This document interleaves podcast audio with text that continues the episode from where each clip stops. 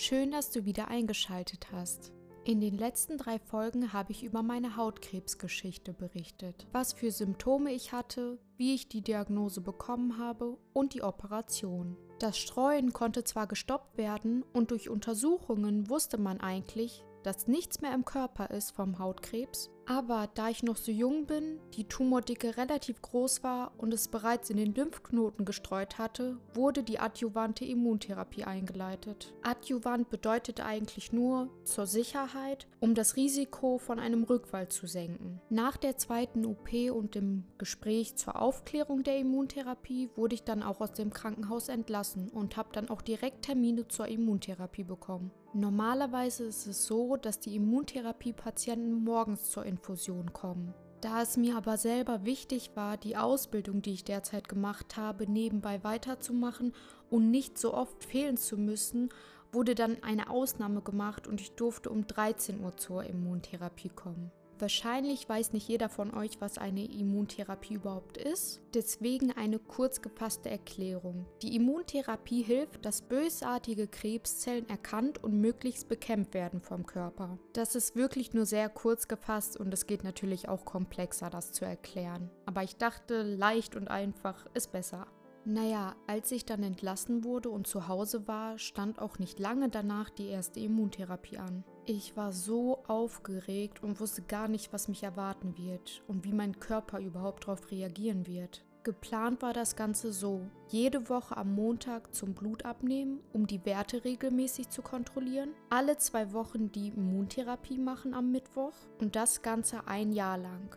Ja, und nun stand dann die erste Immuntherapie an. Da man natürlich noch nicht wusste, wie mein Körper darauf reagiert und ob ich danach überhaupt in der Lage bin, selber Auto fahren zu können, ist meine Mutter dann auch erstmal mitgekommen. Mir wurde vorher genau erklärt, wo ich hin muss und wie das alles abläuft. Ich bin also zur Anmeldung von der Hautklinik gegangen und dort wurde dann meine Ärztin angerufen. Sie kam dann und hat sich erstmal meine Blutwerte angeguckt, die ich mitgenommen habe. Die waren dann auch in Ordnung und somit hat sie dann das Medikament bestellt. Dann hat sie mir den Zugang für die Infusion gelegt, mir Blut abgenommen und dann durfte ich auch schon los zur Kurzliegerstation. Dort habe ich dann einen Rollstuhl bekommen, eine Decke und was zu trinken. Dann musste ich immer circa anderthalb Stunden bis zwei Stunden warten, bis das Medikament dann angekommen ist. Als das Medikament dann angekommen ist, wurde es mir mit so einem Gerät angeschlossen. Bei der ersten Immuntherapie hat es dann die Ärztin selber gemacht und die Infusion lief ungefähr eine Stunde und zehn Minuten immer.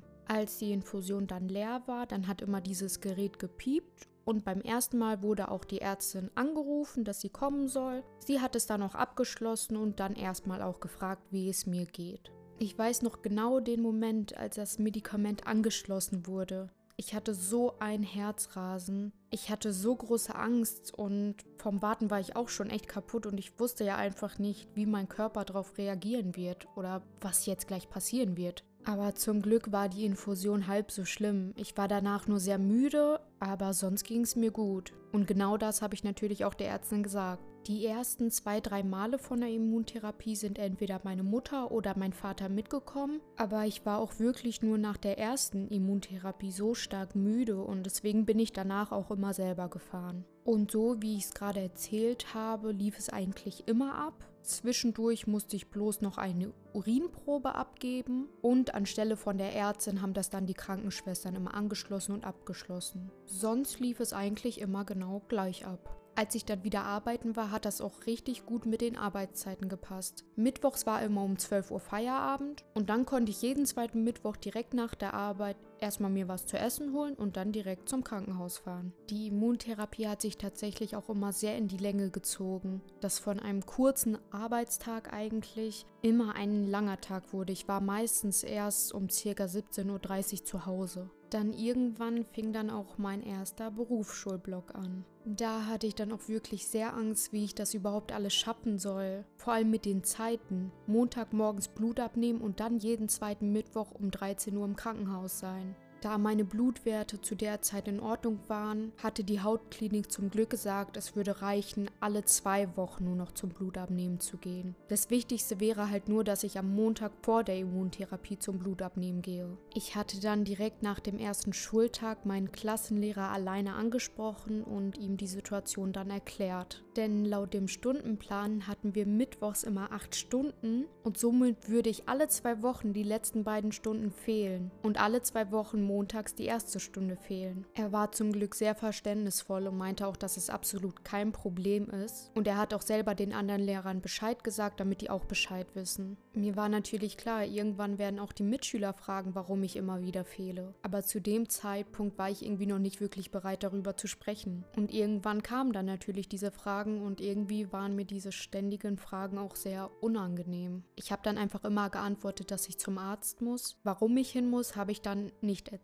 Ich dachte mir, wenn eine Person so oft zum Arzt muss wie ich, dann kann man sich ja eigentlich selber denken, dass es irgendwas Ernsteres sein muss. Aber da habe ich wohl falsch gedacht. Ich habe tatsächlich das ein oder andere Mal zu hören bekommen, dass ich ja so ein Glück habe, jeden zweiten Mittwoch früher von der Schule gehen zu können und nicht wie die anderen bis zur achten Stunde da bleiben zu müssen. Naja, Glück ist was anderes. Ich wäre von mir aus sogar jeden Tag acht Stunden in der Schule gewesen, als diese Krankheit zu haben und dann noch jede zweite Woche die Immuntherapie zu bekommen. Ich war ja letztendlich viel länger im Krankenhaus und erst später zu Hause, als meine Mitschüler, die bis zur achten Stunde Unterricht hatten. Naja gut, die Leute wussten ja auch schließlich nicht wirklich, was ich habe. Nach einer Zeit habe ich mich dann dazu entschlossen, es paar Leuten zu sagen. Und trotzdem habe ich dann noch von den Leuten solche Sprüche bekommen. Naja, ich weiß bis heute noch nicht mal richtig, was ich dazu sagen sagen soll. Ich kann sowas halt einfach nicht verstehen. dann gab es aber natürlich auch die andere Seite, die etwas positivere Seite. Auf der Arbeit wurde mir zum Beispiel oft gesagt, du hast meinen größten Respekt, dass du all das so schaffst, jede zweite Woche zur Infusion immer wieder Arzttermine und allgemein diese Krankheit zu haben und zu bewältigen und trotzdem so eine gute Leistung auf der Arbeit und in der Schule zu bringen. Es war natürlich richtig schön, sowas zu hören, aber irgendwie auch total komisch für mich, weil ich damals immer dachte, das ist doch nichts Großes, was ich hier schaffe. Es ist ja quasi halb so wild, was ich hier mache. Für mich war das irgendwie so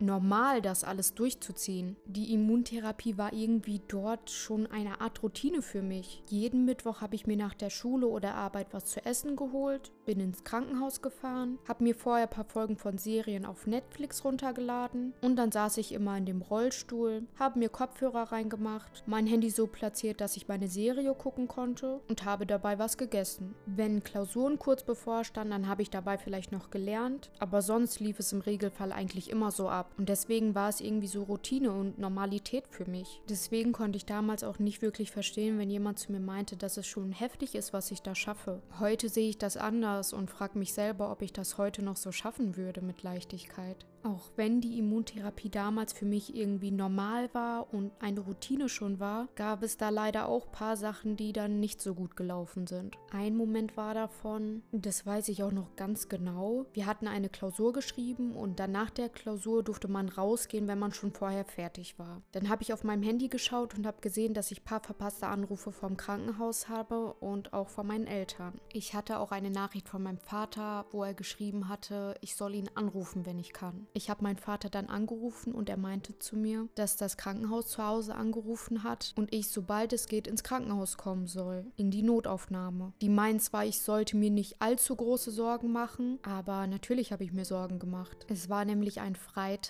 und davor den Mittwoch hatte ich die Immuntherapie und vor der Immuntherapie wird mir immer Blut abgenommen und ein großes Blutbild gemacht. Also habe ich mir schon gedacht, irgendwas muss nicht stimmen. Ich hatte einfach so ein Herzrasen und mein ganzer Körper war am Zittern. Wir hatten aber noch eine Schulstunde und die bin ich auch noch da geblieben, da es die letzte Stunde in dem Fach war vor einer Klausur. Naja, im Endeffekt konnte ich mich sowieso nicht konzentrieren. Als dann Schluss war und ich ins Auto gestiegen bin, da kamen mir direkt die Tränen. Ich bin dann los ins Krankenhaus gefahren. An ein Detail kann ich mich noch so gut erinnern. Mir hat ein weißer Seat Ibiza die Vorfahrt genommen. Ich war in dem Moment einfach mit der ganzen Situation so überfordert, dass ich im Auto wirklich so ausgerastet bin. Naja, heute ist es halb so wild. Was dann im Krankenhaus rauskam und was es noch für Rückschläge in der Immuntherapie gab und wie die Immuntherapie geendet ist, erzähle ich euch in der nächsten Folge. Danke, dass du reingehört hast und ich hoffe bis zum nächsten Mal. Über ein Feedback und eine Bewertung freue ich mich sehr.